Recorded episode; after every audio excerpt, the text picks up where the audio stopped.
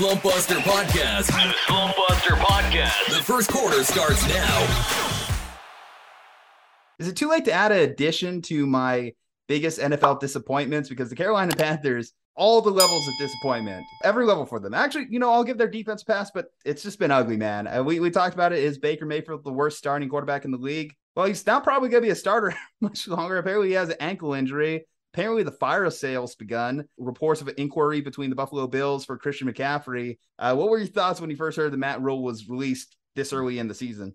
I don't usually care this much, but I'm going to say this here. I have never been more right about anything than I have been the last three seasons about the Carolina Panthers. Every step along the way, I have been absolutely correct about the Carolina Panthers. This began in 2019 when I first started doing the Take It Easy podcast available on Believe and wherever you get podcasts. When I said, Carolina, you're in a perfect position to tear it down. McCaffrey's value will never be higher, and it's the running back position. You don't plan to compete for the next three seasons. So, what good does it do you to extend him when you know he has about three years of good football left? They gave McCaffrey an extension. They ended up hiring Matt Rhule, which at the time, again, not a terrible hire. And then from there, they go 5 and 11. They go 5 and 11. They saved $20 million by getting rid of Cam Newton and then gave that $20 million to Teddy Bridgewater. They then paid the Broncos $13 million to take Teddy Bridgewater, then traded a second round pick for Sam Darnold, where they could have had Justin Fields or Micah Parsons at pick nine in that draft. Jaycee Horn is really good according to the Pro Football Focus guys. So, like, that's going to look better as time goes on, but they could have had Justin Fields and Micah Parsons. Instead, they gave up a second round pick for Sam Darnold.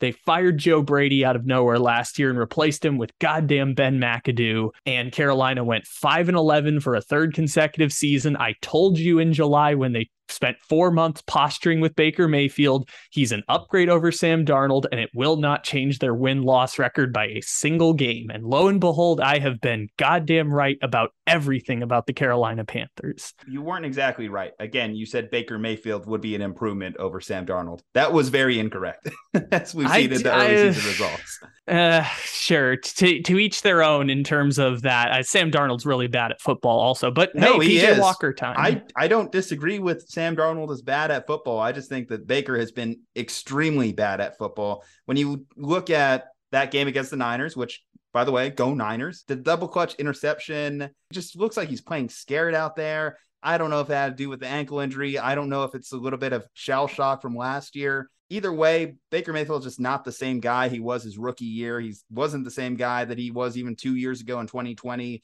He's just shot as a quarterback at this point. And the next question for Baker is what is the next phase of his career? Is it going to be as a backup? Uh, you would assume so, but at the same time, I kind of feel like Baker Mayfield has that stain that a lot of other guys of his ilk have, like a Cam Newton. You know, the kind of like flashy, showy, former starter, former stud. I feel like it's not as going to be as simple as him just getting a job as next year. There's going to be having some concessions made as far as his next destination of where he ends up going. As far as this fire sale, that's getting proposed for Carolina. Christian McCaffrey, Brian Burns, DJ Moore teams are inquiring about. So these are three big names. And this is what I meant when I first credited the Carolina Panthers. I thought that they were going to make a turnaround this year. I still thought that there was star caliber names on this team, names that other teams will find desirable.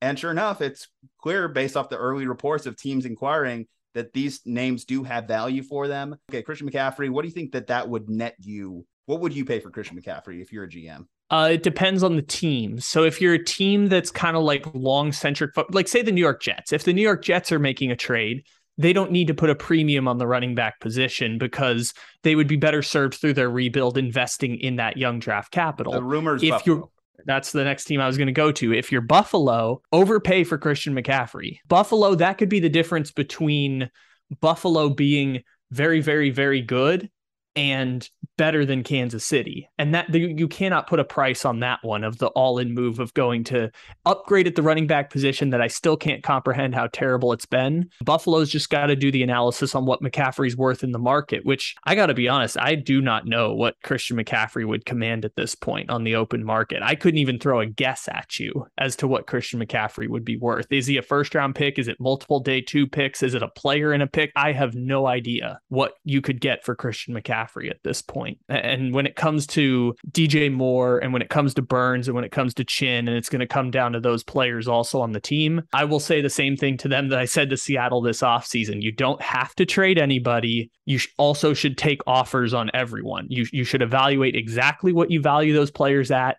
If someone meets the price tag, don't hesitate to pull the trigger. You should make everyone available, but you don't have to trade anybody. You don't have to like get 70 cents on the dollar because you want to tear this thing all the way to the ground. Like some of those players on the team are nice to haves, like Shaq Thompson, who just signed a giant extension, is a nice to have type of guy. The only must moves are the ones that preserve salary cap space and possibly lead to compensatory picks. Everything else, only trade them if a team meets your price tag. As far as DJ Moore, I think that the Carolina Panthers should move on, mostly because I think that wide receiver is a replaceable position in the NFL. And I feel if you could get a second or third round pick from DJ Moore, who I still think is a second or third round talent, even at current value, I think that that's a move that Panthers should explore. As far as Brian Burns goes, he's a bit of an X factor to me because it's not easy to find star pass rushers in the NFL. You don't sell low on Brian Burns. I think that you can get mm-hmm. a good pick off of him. If we look at someone like a Frank Clark or a Dee Ford, that was about a high second round pick a couple years ago. So I would say Brian Burns should at least equal that, if not a lower end first round pick. Christian McCaffrey, like you said, I think that that's the weirder one just because of how the NFL evaluates the running back position now. You wouldn't draft many running backs in the first round unless you're David Gettleman. So I don't know how many other NFL GMs are going to trade a first round pick for a running back like Christian McCaffrey, unless you just don't look at him as a running back. That's also the thing about Christian McCaffrey, right? Because we value how much much of a difference maker he is in the receiving game. If you value him more as a slot wide receiver, that maybe changes what you perceive Christian McCaffrey as. A team like Buffalo, who doesn't really have a running game, I don't know how they would really value a Christian McCaffrey because he is obviously an improvement over what they currently have in the backfield. But if they intend to use him more as a Cole Beasley type or Cole Beasley replacement and that slot, then I don't know if he's necessarily the same value. You know, a team he'd be really valuable for the San Francisco 49ers. After all, we do love to acquire running backs with injury histories, and he would be fantastic in those three games he suited up as a Kyle Shanahan running back. I think that they should explore those three players. You know, Jaycee Horn, someone I think is going to be part of your future. You want to keep him around lockdown cornerback, one of the best in the game at that position already, just in his second year. Uh, I think Jaycee Horn's a good building block. I, I, think they have good quality defensive pieces, but they'll have to ask themselves, what is our goals for the rest of the season? Because you mentioned, okay, Baker, he might go down a couple weeks with this ankle injury. Okay, PJ Walker slide in, Sam Darnold's coming back from IR. I guess you want to get some evaluations of all three of those guys. You know that they're no longer. no, no, you don't have to. I will say no, none of those three quarterbacks are going to be on the team next year. I, I, will put that out there. None of put this down in the in our list. None of these three quarterbacks, Baker, Sam Darnold, or PJ Walker, will be on the team next year. And uh, well, do for, you want to go all in on this coming year to go after a CJ Stroud or a Bryce Young, or do you maybe even want to punt a year for like a Caleb Williams the next year? Because you can set yourself up to be really bad in two years. I will say, it, I think it's tough just because the Panthers came into this year trying to compete. Yes, for sure. This was the make or break season, of course. And my, my evaluation on this has changed. Uh, the, the Lions and the Giants have made me think about this, where it's like they haven't liked anybody in the last couple of years' drafts. And so they've gone with, you know, the Giants don't see Daniel Jones being on the team beyond this year, but because they they were just like, eh, could do worse they just kind of slid him in for a season they think and probably still will be a, a, rebuilding year. And I keep saying they're shooting for Will Levis. Lions, same situation. They don't view Goff as the long term option, but they it's a fine holdover for years. And uh, if you don't like the options, it's just the reason I say the Baker, Darnold, and Walker thing is that it'll be very easy to move off of all three of them at the end of this season. And so the new coach will come in and, and do what they want. And and on the McCaffrey front, uh, I just realized something as you were mentioning the 49ers, which is if your team like Buffalo, Kansas City, the Rams, and the 49ers, and you trade for Christian McCaffrey, it's very easy to explain why. If you're another team that's offering premium capital for McCaffrey, you're going to have to explain to me why you're doing it. So, like the Jets. Why would you trade for Christian McCaffrey? How does this fit into the grand scheme that you're trying to run? If you're uh, a team like the, I, I don't think the Raiders would, but I'm just throwing a team out there that I'm thinking about. Like, if you're not a team where it's very clear why you're making this trade and how it fits into your offense, maybe second guess before you give up premium capital for McCaffrey, which I know sucks because that means McCaffrey is going to go to one of the four best teams in the league. Because when you're Buffalo and Kansas City, of course you can make room for Christian McCaffrey on your team. F them picks, right? Rams should. Rams totally should. Their running game has been atrocious the last two years. They should absolutely get McCaffrey if they can, or Derrick Henry, one of the two. He if kind of looks like Cooper Kupp, so I think that might work for Matthew Stafford. Yeah, yeah. They got all the white receivers out there. Skowronek there, Matthew Stafford, Cooper Kupp. They, they'll be fine just sliding McCaffrey in. I will also Seems say like to Matthew the Stafford's loving those check down plays a lot more these days. The one part I will also bring up about Baker Mayfield, and you mentioned this earlier, is Baker Mayfield's that guy who is fueled by the haters. He is fueled by, I have a gigantic boulder on my shoulder and I'm going to prove someone wrong. I was cut at Texas Tech after walking on and stealing the starting job. I was the Heisman Trophy winner, going to Cleveland, guy who was constantly talked about being replaced. Like chip on your shoulder guys usually are the ones who flame out faster because what happens when the haters are proven correct? Like, what happens when all the evaluation comes true and you have to evolve and adapt your identity? It's difficult to do, especially when you've made it this far by being the guy who's fueled by the hatred and using it to your advantage. Now he has to reinvent his personality a little bit. That's the personality type that famously flames out of the NFL. I don't want to like throw Johnny Manziel accusations onto him just because of all that's encompassed with Johnny Manziel and fame and alcoholism and all sorts of stuff. But Baker Mayfield follows a similar trend of the people who flame out spectacularly are the people who then have to change their identity as they no longer become an NFL NFL starting quarterback. Do you think the only place he really fits is a team that has a superstar quarterback already? I think it depends on Baker Mayfield, the person, and I don't know Baker Mayfield, the person. I think as it's currently constructed now, a situation where he's a very clear backup would be beneficial because it gives him the time to kind of process what the next five to 10 years of his career going to look like. Because he could be Gardner Minshew for a decade. He could be like Geno Smith for a decade. Like if he so mm. chooses, he could be a backup quarterback and a very good backup quarterback for many, many years. Give me the best landing spot you can think of for Baker. Best landing spot in the league. Well, I think at this stage of his career, it would be a place that has a, a quarterback who might get replaced. So, like, I guess, like maybe Minnesota or something, like, like a place where he could do what I call bridge watering, which is like he could take over for the starting job if the guy plays poorly or if he gets hurt, like what Tannehill did with Mariota. I, I just don't like that from his personality type. And we'll see, like you mentioned, he can evolve. People change. People change all the time. They get better, they improve, they grow. He's coming off an offseason in which, again, he became a sympathetic character in the public eye because of everything going on with Cleveland. What is that uh, coming off poor play? Obvious poor play, dumbfounding how bad he's played this year, given that his numbers are comparable to most NFL rookies. He just yeah. flew below Justin Fields. Who knows? Who knows how much leash we're going to keep continue to give Justin Fields too? I think the only places that make sense. That, I mean, come on, like how how long is like Chad Henne going to keep going along in Kansas City, right?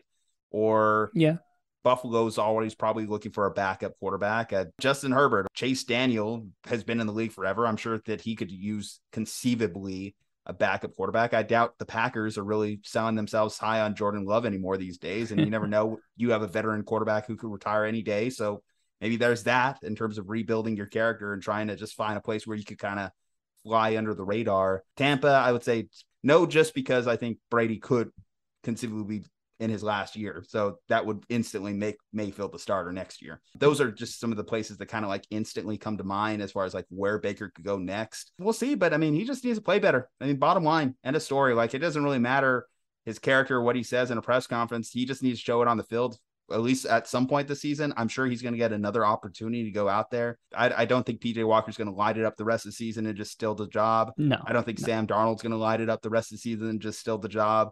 So Baker's going to have his opportunity. We'll see if he can improve. These guys are on fire. Let's hear more. Second quarter starts now. If you needed a get right game, I guess the Rams came to the right neighborhood because they're going to be playing the Carolina Panthers this week. The Carolina Panthers, of course, firing Matt Rhule Go check out that video. Talk about rebuilding the Carolina Panthers because I, I think this is more of a Rams focused preview to me. This is kind of has that feel because the Rams, you know, week five was not good for them. It showed that they got some obvious problems with this team. And you look at Matthew Stafford's stat line through five weeks five touchdowns, seven interceptions, uh, one of the league leaders in interceptions. And he, he just has a problem right now that he's just locking in on one guy. And if you're a Cooper Rush fantasy owner, you love it. But not not a lot of people who enjoy watching the Rams are loving what they're seeing from this team. Why do you think this offense is so bad, Kyle? Uh, because literally week one. So I will I will tell you this. I was driving up from San Diego to uh, Sacramento for the Bills Rams game, and when I got back, I started watching the game, and my first instinct, and I made a whole podcast after the fact was, oh my god, Matthew Stafford looks so broken, and they just they can't open up the playbook because he just physically can't do the things that he was doing even last year. And from that point, I I looked at that and said Stafford, you're not ready to play. Like he had elbow surgery coming in recently. He was coming off the shoulder injury that Troy Aikman spoiled, spilled the beans on during the NFC championship game last year. Matthew Stafford is physically not correct. And then you add in the fact that he had a rib injury against the Cowboys this week. He's been dealing with a calf problem. Like the dude is just so injured. And I know it's football, so we don't give that reports. That's the thing. Yeah, uh, Matthew Stafford's a crazy person, and because there's no one thing you can point to, the physical ailments that is like, okay, this is something that might possibly keep him out. It's just, it's the constant pain and toil of football, and Matthew Stafford's just experienced it earlier than everyone else had. I mean, Justin Herbert's still playing with like torn rib cartilage, and he's not showing up on the injury report. Matthew Stafford well, has been would, so NFL broken. Would, and, the NFL, I mean, would still have to. I believe there's penalties for not showing up someone oh, on the injury report. No, yeah, you're no, you're correct in terms of like he doesn't have a specific one injury. He's just physically like a lesser version of himself, and uh, most football players are. I mean, Matthew Stafford won a Super Bowl with a torn shoulder last year, so like obviously, there the excuse only goes so far. It's just it's not the only problem with the Rams. It's just the most glaring problem is that they're paying Stafford a lot of money to overcompensate for the fact that they don't that like paying Stafford means you don't get to have Robert Woods, you don't get to have Todd Gurley, but, you don't get to spend big money at those spots, and it hasn't worked out. But should he show up on the injury report for the part of his brain that controls decision making? Because it's clear that there's some decision making issues as well whenever you're watching his game, because these interceptions are just really bad interceptions. They're literally like targeting the defenders on the other team. They're interceptions that if it was Jameis Winston would be like, of course, the classic Dude, Jameis Winston yeah. type interceptions because mm. they're right. They're right too, guys. They're they're bad ones. If you are suffering through these elbow injuries, these shoulder injuries, then why are you still attempting deep balls like he is? Because these deep balls just kind of like look like just balloons waiting to get plucked from the air. Is that play calling? Is that Matthew Stafford? Where's the disconnect? Because clearly Sean McVay or one one of these guys has to be the bigger man, the bigger voice in the room, and say, okay, the offense is clearly a little stilted, clearly a little stale right now. We need to change up our philosophy. Why aren't we getting a guy like Allen Robinson involved? You know, Allen Robinson, maybe he's not quite the receiver he was that we thought he was when he was obviously when when he was in Jacksonville or the early part of his career with the Bears. But in week one, he was averaging three yards of separation. So it's clearly the ability is still there. Why aren't we getting him involved? Why aren't we just dialing up plays for him? Why is this such a uncreative offense I, now? I've seen so I've seen Sean McVay adapt and change his offense a couple times over the last three to four years. And and this year leads me to believe that the problem is personnel more than it is the the pers the, the scheming around the personnel itself. And it's frustrating when Allen Robinson doesn't get receptions or targets because of you know the fact that he's a big time free agent guy, a fantasy owner. We've seen him do it with lesser quarterbacks in worse situations. Um, I think it's personnel, and I think the reason it's personnel from the very beginning is Matthew Stafford is injured and the offensive line is not the same offensive line that it's been the past few years. And that combination of problems leads to Matthew Stafford's deep balls getting intercepted more often. Because, like, dumb Matthew Stafford interceptions have been a thing his entire career. Like, it's the reason Matthew Stafford is not a seven time Pro Bowler and an actual Hall of Famer is that, yeah, Matthew Stafford makes dumb interceptions all the time. And it's usually they go for pick sixes. That's been the thing Yeah. since he was in Detroit. He's one Jaquiski Tartt drop away from none of the praise that we're giving on him this year going in. Yeah. And in fact, Matthew Stafford, Matthew Stafford's been that dude forever. The problem this year is that he's not putting up any yards because he's basically like game managing because that's all he can physically do. I, I know that they don't really have a good pivot on the Rams. And I know that going back to the offseason, the Rams were one of those teams that was kind of getting rumored in the Jimmy Garoppolo sweepstakes if he got cut. Are you saying that Sean McVay's undying love for John Wolford will not continue into the regular season? Because at a certain point, like eh, we're having the same conversation with Matt Ryan and we're having the same conversation with Russell Wilson. You know, like at, at what point are you hurting your team? Well, so this is the this is the interesting thing. Like he had surgery on the elbow this offseason and it just didn't recover in enough of a time period because he was squeezing a 6 month recovery into like 3 months coming off the surgery. And so because he doesn't have to have another procedure theoretically, that's why the diminished play has been out there. And I thought coming off of week 1 they should have just sat down Stafford and given the elbow time to recover and said that was the reason he was out. Even if it was a combination of the shoulder and the elbow and the calf. They should have sat him down and gave him the proper recovery time. But that's not how football culture works, right? Like Matthew Stafford sped up his recovery so that he would be able to play. All the incentives are there for him to play because the Rams might not be able to survive missing eight games of Matthew Stafford. So I, I think it's just a matter of protecting the long term health. And, and like you were bringing up with them going to the top of the draft, I don't think it's that egregious for the Rams. They're better Not than the they could. Giants, but Not that they could because they don't even they're not even Yeah. in the draft.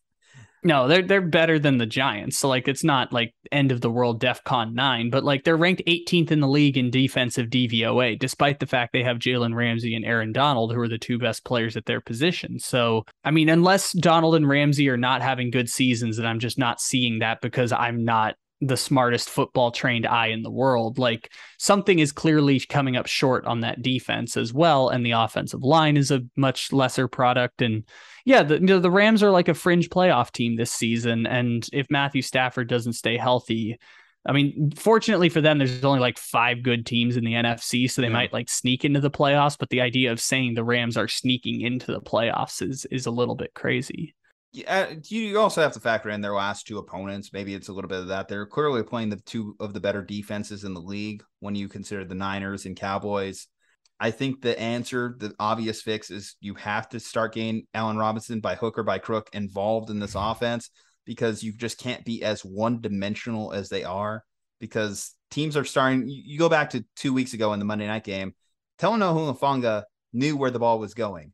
That is why Mhm. he waited on that pick six to just jump in front of Cooper Kupp and take it back to the house. You just need to make yourself different. I don't know if that's targeting the tight end more. That was one adjustment that Sean McVay made a couple years ago that kind of helped the Rams offense kind of find some steam. But whatever they're doing, it just isn't it. Uh, again, going back to the original point though, you are facing a team, eleven point spread here. You're playing the Panthers. This is the type of game that you should get right in. You know, the the Panthers defense though, they can cause issues. I think the Panthers defense can cause issues, and that's the one thing I would say that if you told me that this game Panthers plus eleven, I could see taking it, even with the expected the problems that the Panthers have on offense. We've also seen those weird circumstances whenever your coach is fired and the team amps up for a week. So I kind of like the Panthers as a sneaky plus 11 play. Obviously, I'm picking the Rams as the winners outright. you figure Jaycee Horn is going to be the main person covering Cooper Kupp this week. They're yeah. I think that this might be like one of those sneaky kind of like games that's closer than we think it should be. I'm going to go back to the same thing. I mean, you're talking about all those options that they have to try and get people involved, whether it's Robinson or Higbee or Van Jefferson. I still think it's personnel. I think the Rams' problem is personnel more than it is the schemes themselves. And maybe they want to try and F them picks and, and go all in again, but I I think there's just there's a lot of issues on the team, issues that existed last year that I think were masqueraded by the fact that they had Von Miller, they had a healthy Matthew Stafford, they had Whitworth, they had a good offensive line. This is the this is the ramifications, pun intended, of going all in for for all of those seasons, and and now one or two injuries ends up like being the the Jenga block that makes the tower crumble. Uh, I, I am also going to go with the Rams uh, to win this game because the Panthers are absolute bare booty ass cheeks and just fired their coach. What about and with the points? If Carolina's going to win, it's going to be a backdoor cover. Um, I'm not going to say that that's not going to happen, uh, but if it's going to be Carolina, it's going to be a backdoor cover probably. Okay, okay. PJ Walker week. Looks like Baker Mayfield is doubtful. So uh looking forward to that. Former Houston Roughneck. Go out there, kick the Rams ass, make them two and four. I want to see it. anyway, guys. The Slump Buster guys are killing it. Half done. Third quarter is beginning now. Tyler Herro signed a four-year, $130 million contract with the Miami Heat last season. Very good season for him. You know, he was one of the best six men in the league, uh, consistent scoring off the bench for the Miami Heat, even though he basically played a majority of their minutes. That's exactly what this team kind of needs because when you kind of like look at the construction of the Heat, they do need uh, guys that could come off and score like Tyler Herro's been able to do, and certainly guys that have been able to do it from range. That was kind of their key to victory last year. Analyzing their offseason a little bit more, though, Kyle, what do you think of this Miami Heat team? Do you think they're still contenders in the Eastern Conference heading into the 2022 2023 season? Yeah, Miami's in this really interesting place where obviously they were the one seed last year. They were within one game of the finals, and uh, Within you one know they almost got there. Yeah, One shot, basically. See, I say one game like that because there was no, they had no business winning that game seven. Boston just threw up on themselves in the last like four minutes of that game, and, and that would have been the storyline otherwise. But you're right. Yeah, they came within one shot of the NBA Finals, where if they had made the NBA Finals, I attest they would have been the worst team in the history of modern basketball to make the NBA Finals, at least let's say in my lifetime. The worst team to make the finals. They would have been swept out immediately by the Warriors. there was that And- Nets team in the early 2000s that made it.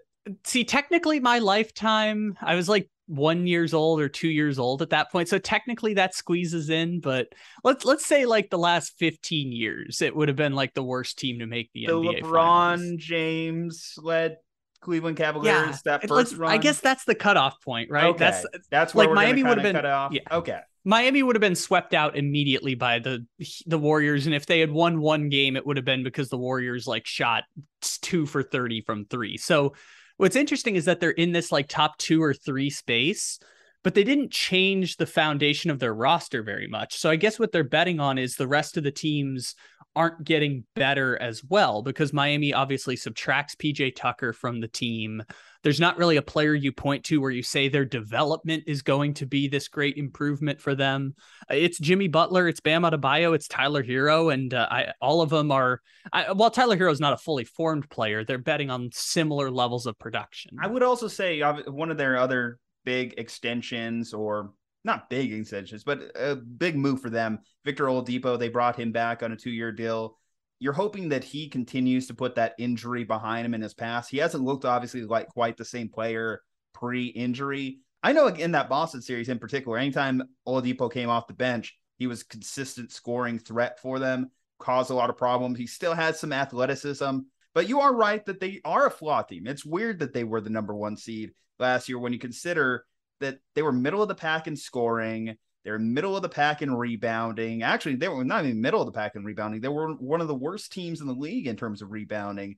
Their mm-hmm. biggest strengths were they were the best three point shooting team in the league. Didn't take a lot of attempts, but they were the best three point shooting team in the league, and they forced a lot of turnovers. And I think this kind of plays into as cliche as it is to say heat culture, because what heat culture really is to me is it's that kind of scrappy level of defense, that hustle plays. Um, and you look at their team leader, Jimmy Butler, that kind of exemplifies throughout their roster because on defense, there's no denying that they are a tenacious defense. They get in guys in the building too that are undrafted or looked lowly upon, like, you know, a Strus or something, and turn them into players that are key parts of their rotation. Coming into this year, you look around the Eastern Conference though, and you ask yourselves, where do they kind of like slot in? Okay, so you have the Celtics that they came within again a shot of beating Uh, the Celtics added Brogdon this year. Uh, Gallinari got hurt before the season, and then we obviously know what's going on with Ime Udoka. The Bucks just kind of stayed pat. They didn't really make any notable moves. Their biggest move is this postseason. They'll have Khris Middleton, assumedly in their Yeah. lineup. They'll And- get healthy. The Bucks will get healthy at least. You think you would say, but it's always possible too that they suffer injuries because they've kind of had a little bit of that. It just poor luck that Khris Middleton got hurt when he did. The Hawks got better. The 76ers with uh Harden coming in in better shape, you would think that they kind of got better if they can get a better version of James Harden because the last couple seasons, the version of James Harden we saw wasn't what we were expecting. Uh, They the did Nets- also take PJ Tucker from the Miami Heat this They- offseason. They did do that. So addition by subtraction, attract subtracting from your other opponent's roster and adding to yours. Uh, so respect that strategy. The Brooklyn Nets, they're the biggest question mark of the Eastern Conference, right? Because last year, told you going in, told you a dozen times going in, they were not better than the Boston Celtics, and sure enough, they get swept out. They're the only team last postseason get swept out. But they did get an addition in the sense that, assumingly, Ben Simmons is going to be back on their team. What version of Ben Simmons are they getting? Now you look at all those, and those are going to be really what the Heat are going to be kind of competing with. Is culture, is the three point shooting, is the defense just going to be enough to keep them in that mix, to keep them viable amongst that group?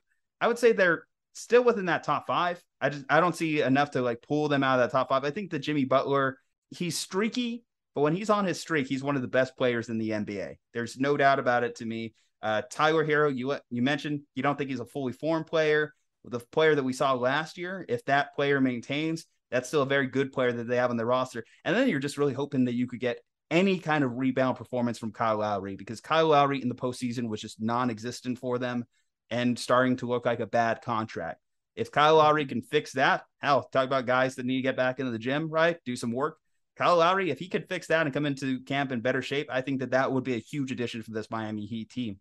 Yeah, Miami's in that interesting place where they kind of have two untradeable contracts, being Kyle Lowry and Duncan Robinson. So obviously they're they're kind of like fighting from behind in that sense because those contracts are Well, with difficult. to Duncan, you know, he just needs to be more consistent.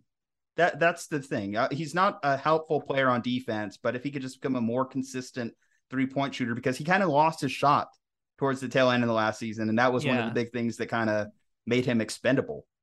So this is the interesting thing about Heat culture. And I think the Miami Heat and the the old time San Antonio Spurs and also the Warriors now, but you know, we need a larger sample size there. What's interesting is that they can find a dozen Duncan Robinsons.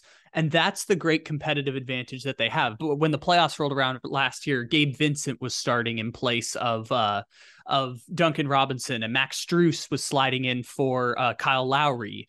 And those guys were making a combined, I believe, $3 million total last year. Um, this year, Caleb Martin is going to be replacing PJ Tucker. They didn't really add any piece for money. They just slid in Caleb Martin to the starting lineup. So, like, they can find those guys. The problem for them where they get in trouble is when they get a little high on their own supply and they sign James Johnson to an extension. They sign Hassan Whiteside. They sign Dion Waiters.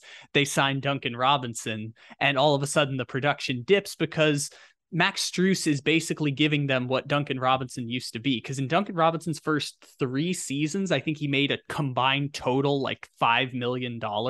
And then he got $80 million on a contract that probably should have been another team paying for Duncan Robinson because Miami doesn't need him at $16 million. I'll also point out the thing about Oladipo. Shout out to uh, Amin Elhassan, who does Sirius XM radio, and he's on the Le Batard, who pointed out Victor Oladipo, according to his words, was unplayable in the playoffs last year because, yes, he can score points. He is an abomination of a defensive player at this point in his career. And the, the offensive production you're getting, it's very ball heavy. That's not how the Miami Heat want to run their offense.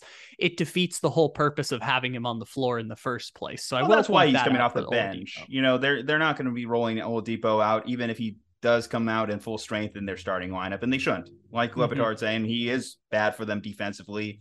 But if you just get some quick spark off the bench, that's what Oladipo excels at doing for them. Yeah, the the thing is once the rotation gets smaller, they would actually prefer to play Gabe Vincent instead of him, which of course we think of Oladipo as this former all-star number 2 pick in the draft. Gabe Vincent actually provides them more of what they're looking for. And uh, the other part that I think is a big question mark coming into the year is Bam Adebayo kind of disappears every now and again offensively. Uh, he has games where it's not that he's not effective on offense. He's just not shooting at all. He's not taking shots. He's not using big man moves. And, yeah. and that's obviously something that we'll have to wait till the playoffs to solve. But it's just an interesting point. And problems aren't going away is that Adebayo, yeah. like relative to other NBA centers, problems aren't going away is that he's undersized. And that's why that they were one of the worst uh, rebounding teams in the league. You go into the Celtics series. Again, the Celtics, like you said, almost threw up on themselves and gave that series away but in the games that they were running at full strength and blowing out the Heat, it was because they were able to exploit that matchup with Robert Williams and other pieces on their team like Al Horford or Grant Williams, Grant Williams, you know, other big bigger guys in the paint that were able to match up really well with Adebayo. Like you said, make it impossible for him to want to take shots. So those are just issues that I don't know if they can really fix. Adebayo just is what he is, and he's just going to give you what he gives you. And I, I think that he's a very good player. But you're right. Consistency could probably be the biggest strength of improvement for Adebayo as the Heat try and compete for the NBA title. All right, guys. And now starts the final quarter. Buckle up. Buckle up. This is the Slump Buster Podcast. Was the Lakers thing even remotely close? Yeah. To my knowledge, I thought it was a done deal. So I was like, I'm gonna get away for a couple couple days, take my mind off it. And by the time I come home, be free agency, hey, signing with the Lakers. DeMar DeRozan was on Old Man in the Three this past week. And in that interview, he confirmed something that we kind of knew, but weren't for sure about that he was basically a Los Angeles Laker without just signing the contract. It was a done deal. His agent had already gotten everything. They were planning on getting the move on the way.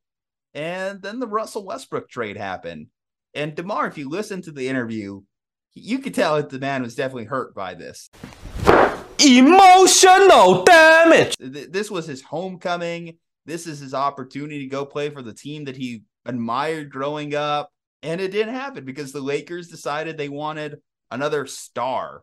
Russell Westbrook was the star. DeMar was the guy that used to be a star or a fringe star. And then San Antonio happened and his star caliber dropped, tanked gone. And then last season happened. We got to play the results a little bit.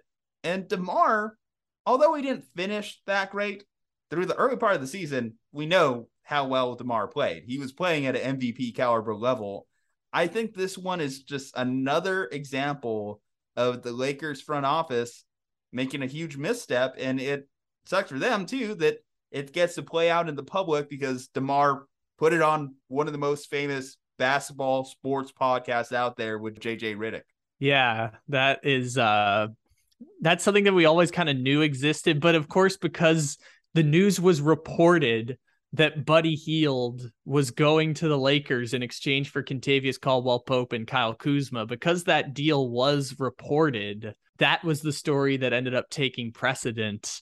Um, I'll never forget that. I was in an airport. I was in the line for TSA, and it was announced that Buddy Hield was going to the Lakers.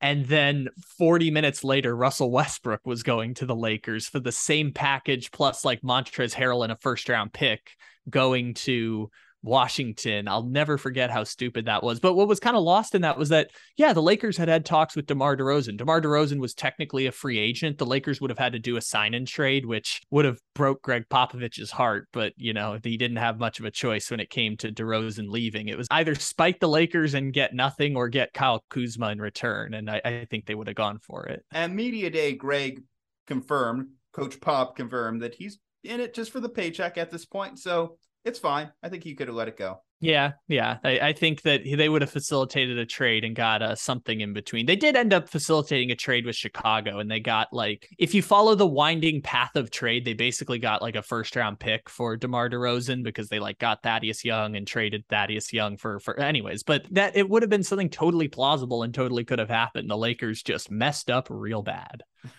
if the Lakers did end up with DeMar, how do you think that would have changed their 2021 2022 season? well, in fairness, they wouldn't have like they wouldn't have gone from missing the playoffs to like winning the championship. DeMar DeRozan's a great player. He's not that great of a player because the Lakers had so many injuries, but the Lakers would have been the Bulls last year. they would have been in the playoffs, win one playoff game, and then get bounced. I mean, Anthony Davis wouldn't have played the whole playoffs, but at least you have a semi healthy LeBron and DeMar DeRozan. They wouldn't have just called it quits at the end of the season. I think it's more notable given how bad Russell Westbrook played last season. The guy led the league in turnovers. The guy was yeah his normal 30% three point shooting self.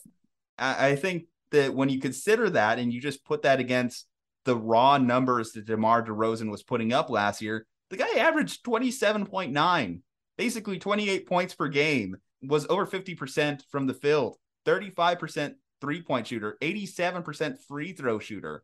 You just add those statistics.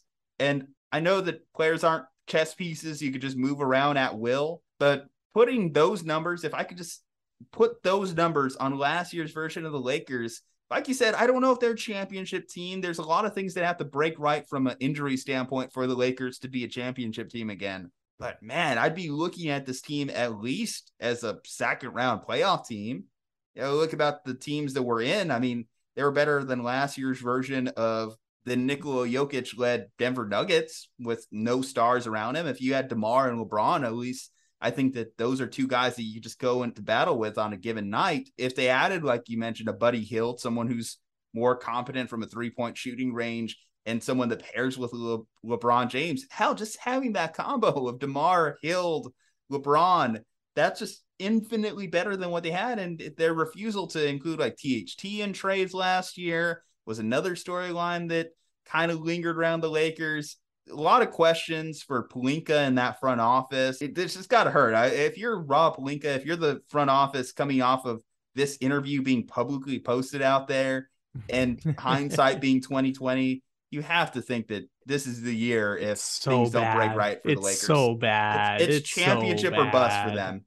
Oh, but the Lakers can't win a championship. That's over now. Lakers yeah, I know. So basically, it, it's bust for them. It, it, you got to change is- your expectations, of course. And, and from the DeRozan standpoint, like I know adding a three point shooter is important. DeMar DeRozan's not a great three point shooter, but there's this weird thing about the NBA where the the way the sport is set up and analytics and data tell us that even if you're not a great three point shooter, just keep shooting threes. The best thing is to not it, the three point shot is is still for a not great three point shooter better than a mid-range two-pointer. Now the difference with DeRozan is DeRozan is a great mid-range two-point shooter. So the math changes there a little bit. But the, the thing in San Antonio, DeRozan only took one point, I believe 1.7. I haven't looked at it in a while. It's somewhere between one and two three-point shots a game his last season in San Antonio. And he took three and a half last year against the, or, or for the Chicago Bulls. And look at how the numbers changed. DeRozan, like just keep shooting threes even if you aren't a great three point shooter because that shot is so valuable. So even if they don't add the shooting that they didn't have last year, they still would have been okay. DeRozan could have at least spaced the floor better than Westbrook, which again, like this year, Westbrook's not going to play on the floor at the same time as AD Yeah. and LeBron, except for in crunch time. So officially, he was 1.9 three point attempts per game, which isn't Mhm. a lot, but at least hitting them at a more respectable clip. Uh, 35%, good. You know, you're not a 50, 40, 90 guy, but 35 you can live with. Compare that to Russ last season. He was attempting, see, he was attempting 3.4. He was attempting more three pointers. So he's kind of doing what you said, just attempt more. Except the problem is he was 29.8%. Yeah, the Lakers would have preferred someone else shoot the three pointers, but the problem also is that Westbrook was so ball dominant that it meant LeBron and AD were kind of just standing around as Westbrook did that. And so let's also be fair to Westbrook. Westbrook was not as bad as everyone was saying last year. He just became the punching bag for the Lakers because he had shots that hit the and hey, that that is the danger for DeMar because DeMar, be careful what you wish for.